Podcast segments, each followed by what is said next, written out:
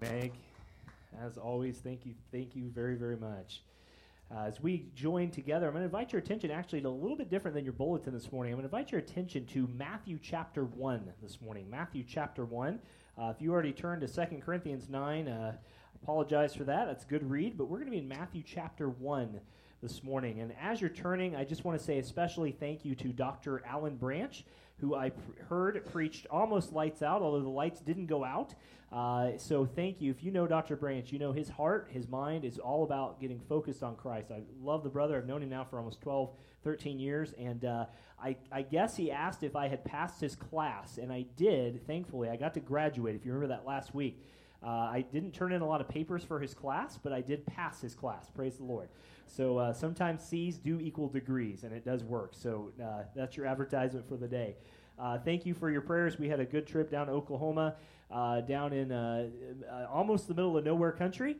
But the cows outnumbered the people. If you know what that type of land's like, that's where we were. Had a good time with Natalie's family and folks down there. So thank you for your prayers. And just a reminder tonight at 4:30 p.m. 4:30 p.m. our candlelight service this evening. So uh, we'll appreciate that. Well, you're in Matthew chapter 1 as we do. And, you know, as I was thinking about how do you open this up, this story that is so familiar to so many of us. So many of us have heard the story, the Christmas story, for years and years and years. But, you know, it comes down to this. I think as we look at the story, there are a lot of people who simply lack the resolve to follow Jesus Christ genuinely. And what we see is that there are people who uh, they like to, but they really don't want to go all in. And there's a picture that you'll see on the screen of these hands, these gloves. When you think of going all in, you think of someone taking off the gloves and just going at it, just being a part of it. But going all in requires a motivation that goes beyond what we can bring to bear. You know, I think I've been surrounded by all those types of people, and you have as well. They follow Jesus when it's easy, when it's cultural, when it's that time of the year, or when they're a part of a group that's doing a good thing, when it naturally fits within their lifestyle. But they lack the verb to do that when it's really, really hard. But to stand alone, to swim upstream, to keep going when no one's standing behind them saying, keep going, keep going, that's when they putter out and they fall behind to actually follow the Jesus that we're celebrating today, as you know, guys, is very difficult, isn't it? In fact, there's a great irony in the Christian life that it is this that following Jesus ushers you into a life that simultaneously is the most joyful, but also the most difficult. And that's the paradox of the Christian faith.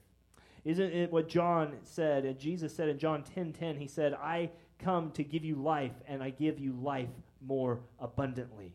Or Psalm 16:11 says that in God's presence is the fullness of joy. And in Psalm 84 verse 10, it says it tells us better is one day in God's house than 10,000 elsewhere. So why is it so hard to follow this Jesus then? Because Matthew 16 tells us that if we're going to follow Jesus, we have to take up our cross and follow him. And this cross, uh, one of Gilbert's friends made this. That's solid wood. That's hard to do. But I think you know this, but the image that the cross was in the first century is not what it is today. In fact, we have crosses made out of diamonds around our necks and our earrings as pieces of jewelry, and that's not always bad. But back then, it was a symbol, the cross was, of oppression, of torture, of death that caused people horror when they saw it. It's kind of like if you went over to someone's house for Christmas and they looked above, or you looked above the baby's crib and it had a hangman's noose. What's that's kind of weird. And then you go and they say, let's go eat dinner. And in the kitchen above is a big picture of an electric chair. And you think, this is really creepy. Is this the shining or what is this? You look, you don't stay for dinner there, and you definitely don't let your kids go there on a play date. You understand? You run as far as you can quickly away. But to follow this Jesus, as we will see Joseph and Mary do in a very distinct way, that's exactly what they had to do. They had to follow him when everything else around them said, take the easy road. Don't do it. Don't follow this. But for Paul, Paul said that if the resurrection, if Jesus didn't do what he said he was going to do, then everything else in this life is really go home. Eat, drink, and be merry, for tomorrow you die. But for Paul, one of the apostles who didn't know Jesus outside of the visions and the prayers, he wasn't physically around, at least in the ministry, like the disciples were. He was a persecutor. It meant suffering, It meant sacrifice and it meant shame. And Paul asked a question one time. He said, You know, if the resurrection isn't true, then why try? Friends, if this Jesus who was born didn't do exactly what he said he did, then the question comes up Does the resurrection have to be true for your life to be good? Does the birth of Jesus really have to happen for your life to be good? If everything else was stripped away, could you be okay with just those two facts alone the birth, the resurrection, the death, everything in between? Because if not, then we're not living the life of sacrifice that God calls us to, as we see Mary and Joseph doing in the passage we're going to read. And I say this because a lot of Christians will say, oh, even if it's not true, it's still been a good life. But Paul said, look, if Jesus didn't do the things he said he did, and if Mary and Joseph lied about this whole thing and Luke recorded it or Matthew recorded it, then this is just all hoax and just it's meaningless. And that is where our big idea comes from today. Our big idea is simply this is that the Christmas story climaxes, hits its apex with a tree. Not the one you decorated. Hopefully you decorated one, right? But with the tree of victory and forgiveness on Calvary. That's what it's all about to actually go all the way with Jesus, you have to have a strong grasp of why he's worth it. And that's what we're going to see in Matthew 1. Matthew shows you right out of the gate how difficult it is to follow Jesus, how Jesus' first followers found the motivation to do so. And that's what we're going to look at today. So, two questions we're going to look at, you'll see, is what does following Jesus look like? And where does the strength to follow Jesus come from? Those are the two big questions we're going to answer today. So, with that in mind, will you join me in standing, if you're able, this morning to Matthew chapter 1? And we'll start in verse 18 and read to chapter 25, the end of the chapter. And that is the big question, guys. Is this Jesus really worth following? What does it look like, and how does that strength come to bear? Matthew 1. Hear God's word this morning. Now, the birth of Jesus Christ took place in this way when his mother Mary had been betrothed to Joseph before they came together, she found was found to be with child from the Holy Spirit. And her husband Joseph, being a just man and unwilling to put her to shame, resolved to divorce her quietly. But as he considered these things, behold, an angel of the Lord appeared to him in a dream, saying, Joseph, son of David, don't fear to take Mary as your wife, for that which is conceived in her is from the Holy Spirit.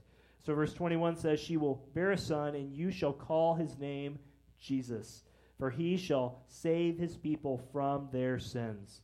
And all this took place to fulfill what the Lord had spoken by the prophet. And it said, Behold, the virgin shall conceive and bear a son, and you shall call his name Emmanuel, which means God with us. When Joseph woke from sleep, he did as the angel of the Lord commanded him. He took his wife, but knew her not until she had given birth to a son and they called his name, what church? Jesus. May God bless the reading of his word. Let's pray this morning. Father, as we come before your word on a snowy Christmas Eve here, cold Christmas Eve here in Kansas City, we haven't seen in several years, Lord. We are reminded, whether we live in Africa, Antarctica, or the middle of America, that you are Lord of every season, of every place, of every time. Father, thank you for this. Yet, Lord, we are also reminded, as we have seen even in this brief reading, that following you requires making difficult choices. Not difficult, Lord, in the sense of following you. Father, that's an easy one if we know who you are.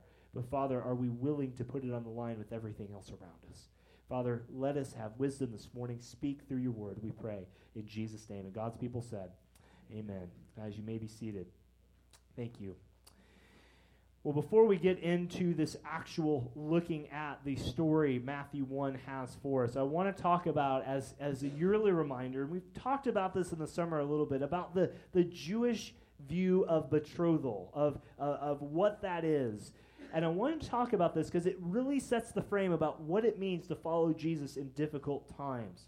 You see, a young man and his fiancee would get legally married. You see that there in verse 24. It says that uh, it says, and uh, when Joseph woke from his sleep, he did as the angel of the Lord commanded him, and he took his, not his fiancee, but he took his wife. It's very, very important. But they had to wait a year before they were allowed to live or sleep together, which I might say is one of the dumbest traditions ever invented. If you got to marry, just get married, right? And go for it. And one of the reasons, amen. one of the reasons they did this, of course, was to make sure that the girl who was being married was pure. You see, of course, in those days, the parents arranged the marriages. Now, that is reason number 387 why you do not want to do that, because I love my folks, but I don't know who in the world they would have chose for me. And I'm glad that God led me to my wife, Natalie. But when you choose a wife for your son, you had to pay the huge bride price, didn't you? The dowry. It's awesome. And this is another reason why, if you have girls, this actually is a good thing for you because in American culture, if you have girls, you come out on the negative red side of weddings. But in that day, you would have some cash positive, cash event flow coming your way, hopefully. Anyway, the parents paid the price and wanted to make sure that the girl was pure, so they required a one year waiting period for them to get married before they could have uh, live together, have sex, uh, to make sure she wasn't pre pregnated or whatever else may have happened. And after that year, you could live together and have marital relations. And that is what it is. But in every other way, during that betrothal period, you were officially, formally married. And to get out of it, you had to have an official divorce. Well, during the betrothal period, Mary shows up pregnant. Now, I want you just to think about that for a second. Can you imagine what it would have been like to be Joseph? Now, we are not here to emulate Joseph, we emulate Jesus Christ, but how painful, how humiliating that would have been. What would it have been like to hear this from the girl you just married and haven't been allowed to sleep with yet? Joseph, of course, didn't believe her. Oh yeah, the, the, the, oh yeah, the Holy Ghost got you pregnant. Oh yeah, and tell me more, dear. Please let me know how that goes for you. And in the back, you hear something else, and you have a pet unicorn back here. Oh, wonderful! That's great. But Joseph was, whatever reason, by God's grace, a pretty good guy and kind. He was a just man, and so he wanted to get rid of her quietly. He wanted to break this off quietly. He could have had her stoned, rightfully. Could have had her stoned and killed. And it makes, begs the question do you ever wonder why God did it this way? I mean, it ruined both of their reputations. Did you ever think about that? The angel didn't show up and explain the situation to everyone else. Isn't that how we like to have things happen? Well, you just need to know the details. Well, he didn't send out a news bulletin or a Facebook post or a tweet or anything else. Everything else from that point on, Mary is known as the impure girl. When they looked back through the yearbook and saw Mary, they, were, they would reminisce and say, Hey, do you remember Mary? She loved God. Oh, oh, but do you remember Mary? And that's what they would say. Mary, do you know she had a dark side?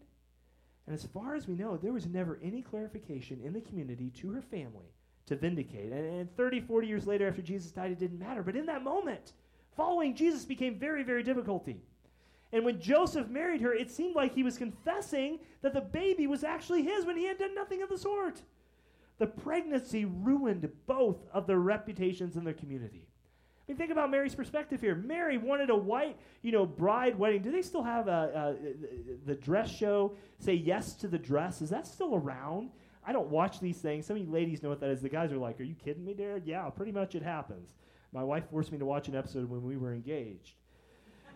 but Mary didn't get the storybook wedding when her uh, you know her father walked her down the aisle and all her friends were present and that's what most women do they the most expensive day is the wedding day but just because mary lived 2000 years ago does, don't assume she's vastly different from most of us especially you ladies her dreams for her beautiful wedding were shattered by this.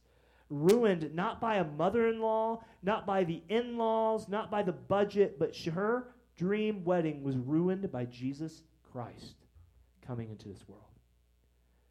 That's a difficult thing to swallow. Not only that, but they would have to flee their homeland because of who? Because of Jesus. Wow. That's the abundant life, right?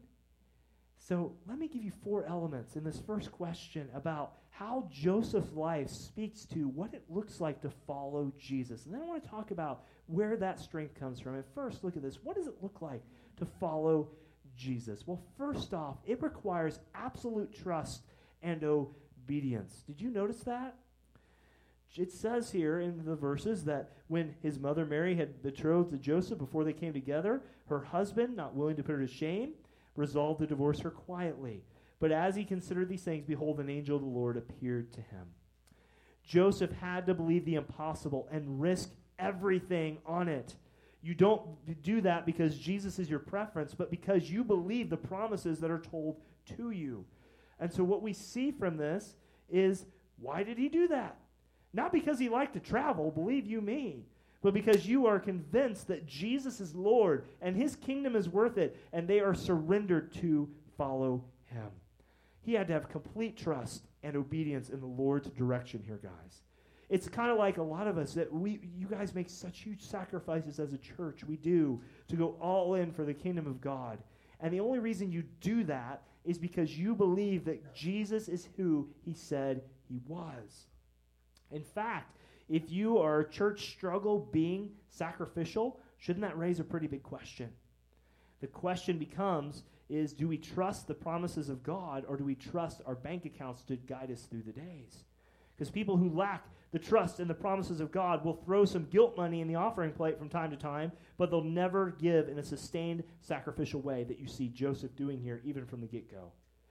For some in this room today, your trust and obedience in this Jesus in the most difficult decisions of your life will be to forgive a father who sexually abused you, or someone who has taken advantage of you in some ways that is not, not even culturally acceptable, let alone biblical and to take a bold confidence in God's forgiveness and his ability to work all things for good. Without that, you'll never have the strength to forgive. I mean, can you imagine what the feeling was like? Lord, you have ruined me, but at the same time, they're so joyous. Oprah, Dr. Phil, Ellen is not going to give you the resources to forgive someone who has done something to you. That only comes from God who has forgiven you bigger than anything you can ever do and who works all things for good. And you better believe that Joseph and Mary had to, as they followed Christ, forgive those who said, Ooh, you did that and you're a Jew? Get out of here. Do you think they had to extend forgiveness? You better believe they did. Following Jesus and really following him is not just playing religious games, it's meant absolute trust in an unseen God and the promises that he gives. The second element I think we see here about following Jesus is an acceptance of a sentence of death. An acceptance of a sentence of death. What do you mean by that? Well, Mary's out of wedlock pregnancy put her under a literal death sentence in the Jewish law. Literally, she should have died. Beyond that, they had to die to their good names. They had to die to their cherished dreams. They had to die to their families. They had to die to their homelands. God is going to direct some of you in your lifetime to go overseas for Jesus Christ, full time, somewhere for Jesus. And there are going to be people who tell you you're absolutely crazy. What about your 401k? What about your retirement package? What about your equity in your home? What about your degrees?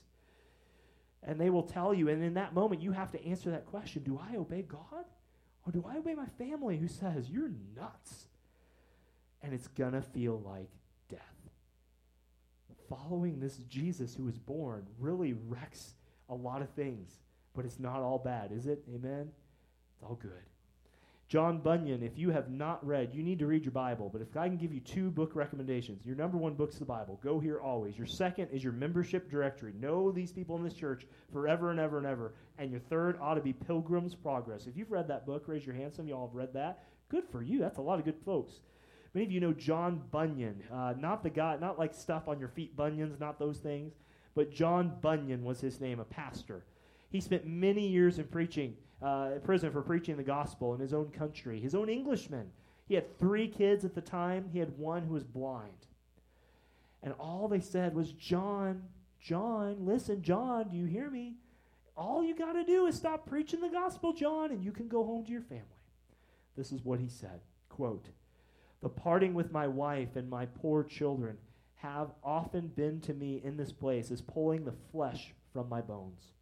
I've often brought to my mind that many hardships, miseries, and wants that my poor family has had to meet with, especially my, my poor blind child, who lays near to my heart than any other. If I ever would suffer rightly, I must first pass a sentence of death on everything that would properly be called mine in this life. Even myself, even my wife, even my children, even my health, even my enjoyments, all must be dead to me and myself as I live to Christ. And that's exactly what happened to Joseph and Mary. They found that following this Jesus born was harsh, it sounded like, but isn't this what Jesus said in Luke 14 26? If you want to be my disciple, you must hate everyone your father, your mother, your wife, your children, your brothers, yes, even your own life. Otherwise, you cannot be my disciple. And obviously, we're not talking about delinquency and being a father or husband or wife or whatever else, but God makes you a better one and gives you a greater love. This doesn't grow a church, but it is talking about the abundant life. This Jesus born in a manger really wrecks every Hallmark card we see this time of year, doesn't he? He really does. But he requires trust and absolute obedience. He requires the, uh, a sentence of death. And thirdly, he requires self denial. Look at verse 25. And we joked about this a minute ago, but it's so true. I think this is very significant. It says, but but but Joseph knew who knew her, Mary, his wife, not until she had given birth to his son. Verse 25 tells you that Joseph didn't know. Literally, he didn't have sexual relations with her until after the birth of Jesus. What self denial. Not only did he have to wait a year, he waited a whole nother year. It's crazy. Following Jesus means denying yourself some things you might otherwise enjoy. That's why in any place that we have singles that are, aren't willing to wait, but they want to be they want to be married, they want to try it out first. Joseph is a great example to point back to in, in Jesus' name that he was married and he waited to have relations with his wife because it was the will of God. If you're going to follow Jesus, you have to consent to do things his way, don't you? Even if it means denying yourself for some things that might otherwise have. He denied himself. And fourthly, it's a small point, but fourthly, to follow Christ, you must be, as Joseph saw here, you must be willing to embrace inconvenience. Boy, and I went to QuikTrip yesterday, and you know, my wife, bless her heart, if you were part of the QuikTrip 12 Days of Giving, and we're on Facebook Live, this is a free advertising for them. But if you have the, the QuikTrip app, you got free 12 things from QuikTrip, and yesterday was a slice of pizza.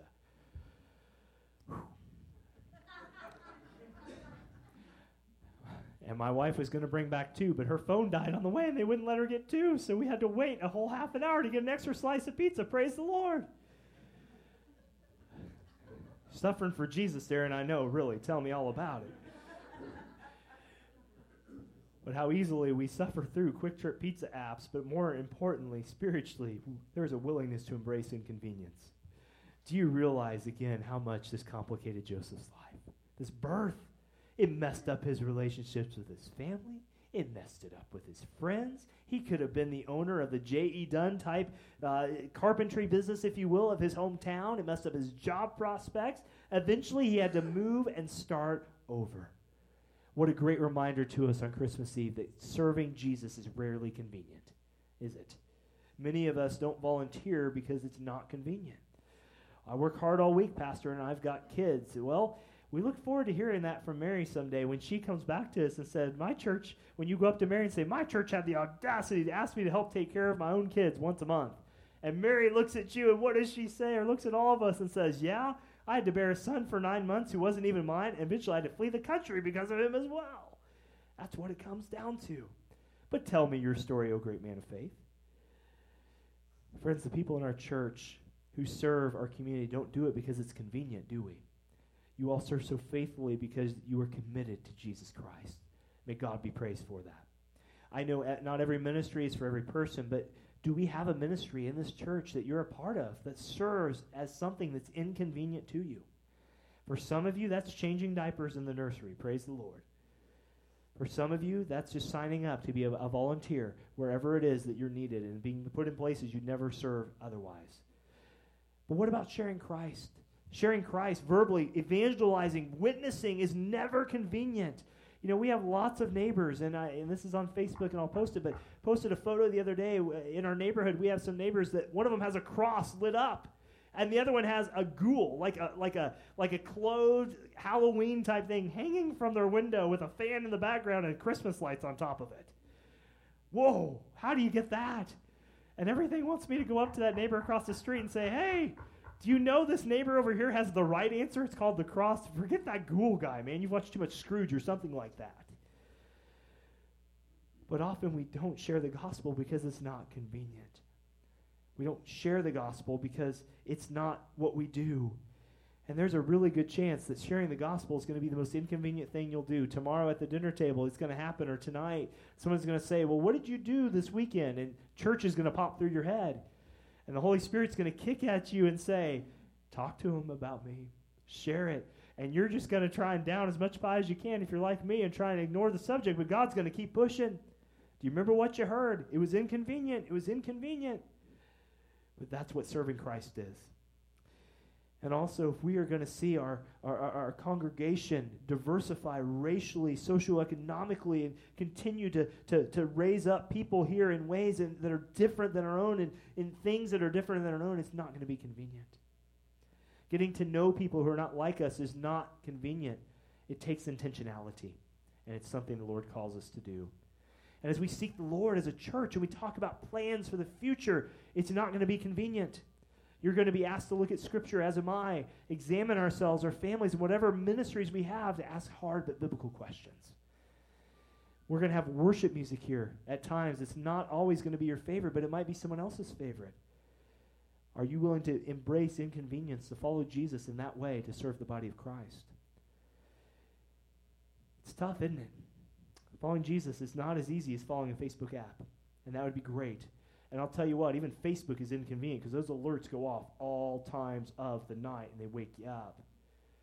But following Jesus, guys, to become the people of God that He wants us to be, takes willingness to embrace inconvenience for the sake of mission. Our priority is not our convenience, but the mission of God. We will be misunderstood. We will be mistreated. We will be maligned. We will be persecuted but the story of Joseph looking towards Christ. So again, we don't want to, Joseph was a sinner, but his story points us back to Christ, is that we see his trust and obedience, we see his acceptance of the sentence of death, we see self denial, and we see a willingness to embrace inconvenience. Is that what Jesus has done to us in our lives this Christmas? So, where does the strength come from to do these things? Where does it come from? I mean, Joseph didn't have an emotional moment of surrender, did he? I mean, this was like the beginning of a lifestyle, it's the beginning of a new thing. I mean, say right before you boarded a plane on a long flight to Europe, they gave you a backpack, a, a, a, a backpack parachute, and told you to wear it. Like, what am I wearing this for? That's kind of odd. But then the plane starts to go down, and you're like, yes, they knew what I needed. Or if I told some of you women that over the next year your waistline was going to increase by six inches as you gain 15 pounds, there's no way you'd be excited about that, would you? Except that you got the news that it wasn't because you ate too much holiday dinner, it's because you're pregnant. How awesome would that be? You put up with a lost figure and the extra weight gladly because of the joy of what it gives you, don't you? And you say, well, it's just six more inches and 15 more pounds, but the joy that comes is worth it in the end. Sometimes you don't feel that way, especially when you're not sleeping, but the joy is worth it in the end. All you have, the capacity to sacrifice, as do I. It's what you do with the perception or the awareness of it. So, where does the strength come from? We'll close with this. Where does the strength come from? First, the strength to follow Jesus comes from, as it says in verse 23. Look back at your text here, guys. Verse 23 says a very important word, and I hope your scripture has this. Chapter 1, verse 23, as he was going through this, it says, it says, behold. Do you see that word there, behold? It's the Greek word idou, if you want to throw that out there. It literally means, hey, look at this. You are going to suffer through all this stuff, but behold. Behold. Because when you see this, you'll have the strength. What is he talking about? Well, here's what it is it's a kept promise. That's the first point. Where does the strength come from? It re- comes in remembering the promises of God. And this is a quote directly from Isaiah 7:14 that we looked at a few weeks ago. And it says, "Behold, a virgin shall conceive and bear a son, and they shall call his name Emmanuel." This is a quote from prophecy that was given 700 years before Christ. And let me remind you where this came from. Originally, it was given to King Ahaz in Judah when the armies of Syria were going to surround them and basically take them over. But Ahaz was so wicked that he knew that he didn't feel like he could ask God for help, so he despaired. And God said, Look, I'm going to give you a sign. And because God wanted to keep his promise to Abraham and Isaac and Jacob and so forth, as he would. And Isaiah tells Ahab that God is going to give him a sign to be there. And unbelievably, Ahaz doesn't want a word for God because he's not obligated to do it. So he says, Nope, I don't want a sign. Isaiah says, Yep, you're going to get a sign. Here it is. God is going to accomplish a purpose whether you want it or not. Now, that word there, virgin, you see, is very much in debate. There's a lot of people who debate this. It can mean two things. It can mean a girl who's never had uh, sexual relations, or it can mean a girl who is of marriageable age. And in this context, everyone would have assumed it was just a girl uh, uh, who's able to be married. I mean, they would have been like, God, your sign is a woman shall get pregnant. Big deal, God. That happens all the time. But in this context, the proof of the prophecy is like the birds who will chirp and the dog that will bark. The people say, God, that is that's silly. That's that, that literally happens all the time. And then it happened. Someone in Ahaz's household had a baby, and that was a sign, but it didn't seem very impressive. And for 700 years, this prophecy was kind of a mystery. God, what are you doing with this? But it seemed kind of out of place. But now, through the angel, God says to Joseph, This is actually happening in your midst. This is going on right now. And it's not just that a young woman will conceive, but a virgin, the other meaning of the word. A girl who's never been with a man will conceive, and that's a little more impressive. And in that miraculous birth, God is going to deliver through all the fears and all the promises exactly what he said he would do. Ahaz thought he was just going to be saved from an invading army. But God was prom- promising ultimate deliverance from all of the enemies of God. And in that moment, Joseph saw that God was faithful to keep to the fullest all the promises he had made. And the times it looked dark, it looked like Israel had been overrun by their enemies, but God took an obscure prophecy and brought it to light. Guys, what is your hope this Christmas season? Is it that the Chiefs would wrap up the the AFC West today by losing and the Chargers lose. No, although there's a 99% chance they'll make the playoffs, so there you go. What is your hope this holiday season? It is that God has kept every promise He's ever given to you and will do it for time and time again. A lot of us would say, Is God really active in the world? I mean, Darren, have you looked around? I mean, it, it, it's anything. It, it's just crazy. If God's really involved, why is this all such a mess? Or, or maybe you're asking about your life God, where were you in my life when this happened, or this happened, or that happened? And God tells us to remember this. Here's a sign Behold, the virgin has conceived. And not just that, a virgin baby was born. He grew up to die on a cross, and he was placed in a grave, and then he rose again, and he came back, the God man as he was. That's where our strength comes from. Your trust in God, guys, should not be based on how well He has fulfilled your expectations, but uh, based on the signs that He's left for you. And we can say, checkmark, God's done that. Checkmark, God's done that. Amen? That is our God. Behold, a virgin has conceived. Strength comes from remembering He's kept His promises, but secondly, it comes from a remarkable name. Look back at the verse there. Behold, the virgin shall conceive, verse 24, 25, and bear a son, and they shall call his name what? Emmanuel, which means God with us.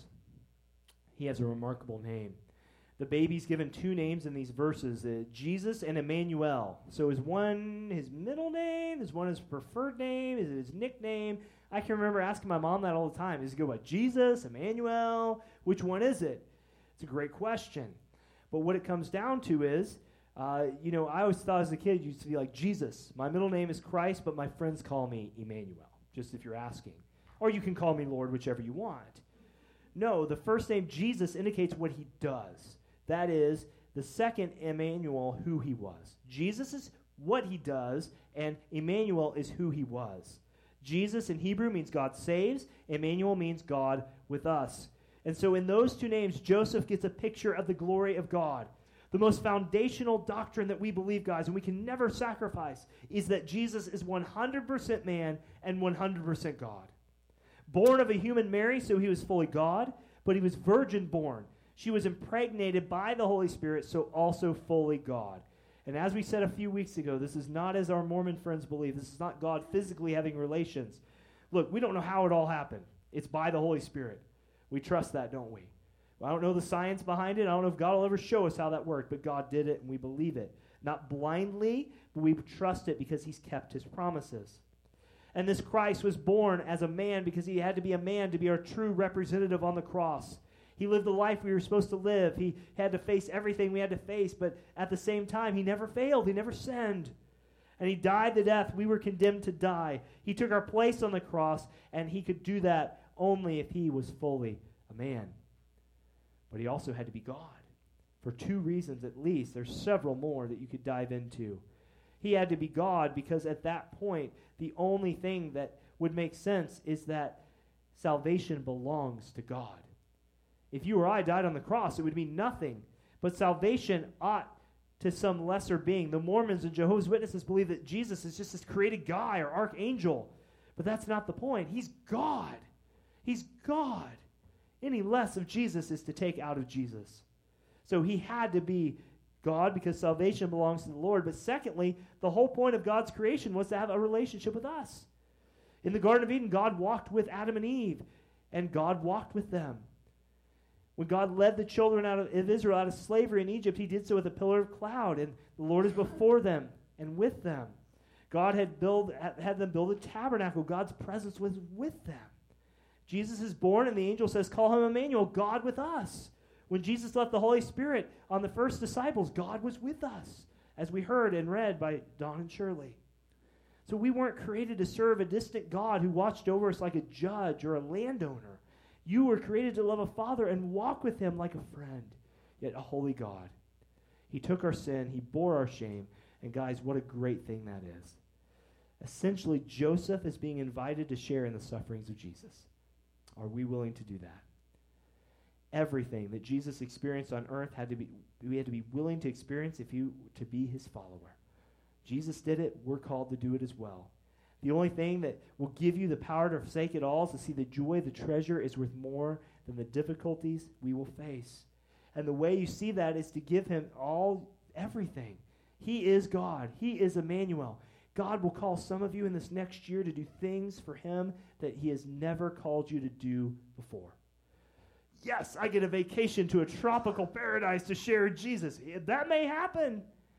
But for some of you, that just may be speaking up about Jesus wherever you work. For some of you, it may be going across to, to the neighbors you live by for 20 years, and you only, you only get mad at them when they don't put their trash out the right way, and it blows all over the neighborhood. That might be your challenge. For some of you, that might be giving sacrificially, financially, time, resource, energy, I don't know, in ways that, that, that, that you may never have given before. But you do it because there's a remarkable name behind it. Isn't that awesome? I loved working in the secular world, but man, I always felt so weird going to these seminars because it was all about team building for the company. And you know, and the super spiritual side of me as a pastor working two jobs is like, man, this really doesn't mean much. Go rah rah rah company. Isn't that awesome? Yeah, that's great. And they all went to the bar and celebrated afterward, and I went home. That's what it was. You always get that weird feeling, don't you? Part of being a Christian. You don't have to be weird, but because you're with Jesus, you're naturally going to be different than this world.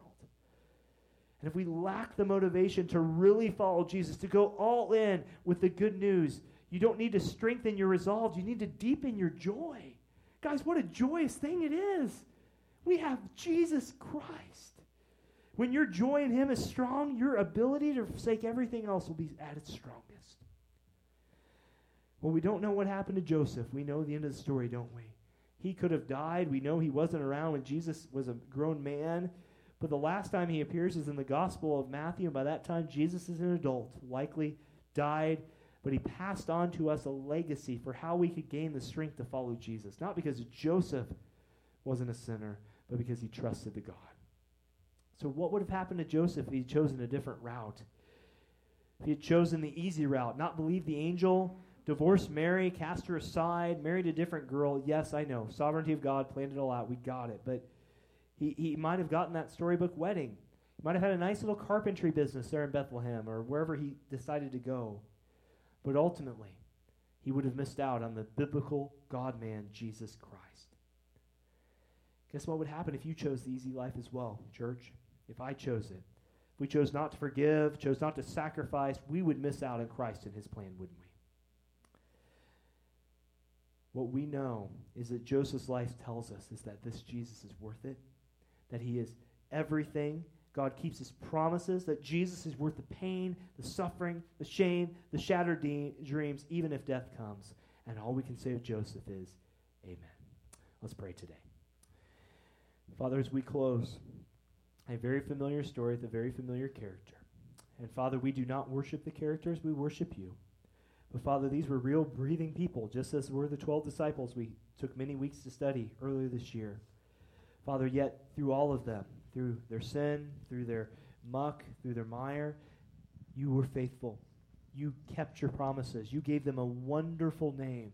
Father, when they didn't trust obediently, when they didn't sell, you know, didn't sacrifice sacrificially, when they didn't count their name as a sentence of death, when they felt it more inconvenient to follow you, Father, you were still faithful to them. Father, whatever lies ahead of us in the days ahead, in our families, in our church, in our in our in our neighborhood, our culture, Father, may we trust that you are truly worth it. I know this church believes that. Help us to hold on to that by your Spirit, by your grace. Father, there's no greater name than the name of Jesus Christ. Father, as we celebrate Christmas Eve today, as we spend time with family, with friends, Father, would you lead us to share whatever it is that we need to share with another family or friend? Not our political viewpoint, not our favorite sports team, Lord, but help us by your grace to share what this Jesus came to do, who he was, what he stood for, and how that changes lives, both now and ultimately for eternity. Father, thank you for these dear saints. Give us great wisdom. Thank you for all those gathered here today. Look forward to celebrating again tonight as we do. We pray these things in Jesus' name. Amen. Would you guys join us in standing as we close out this morning? You're here and you'd like to pray, we'll be up front. If you want to talk about joining the church or whatever you have, we'll be up front. If you want to know more about Christ, we'll be up front. You don't get saved by praying a prayer, you get saved by repenting and believing the gospel. Let's sing today.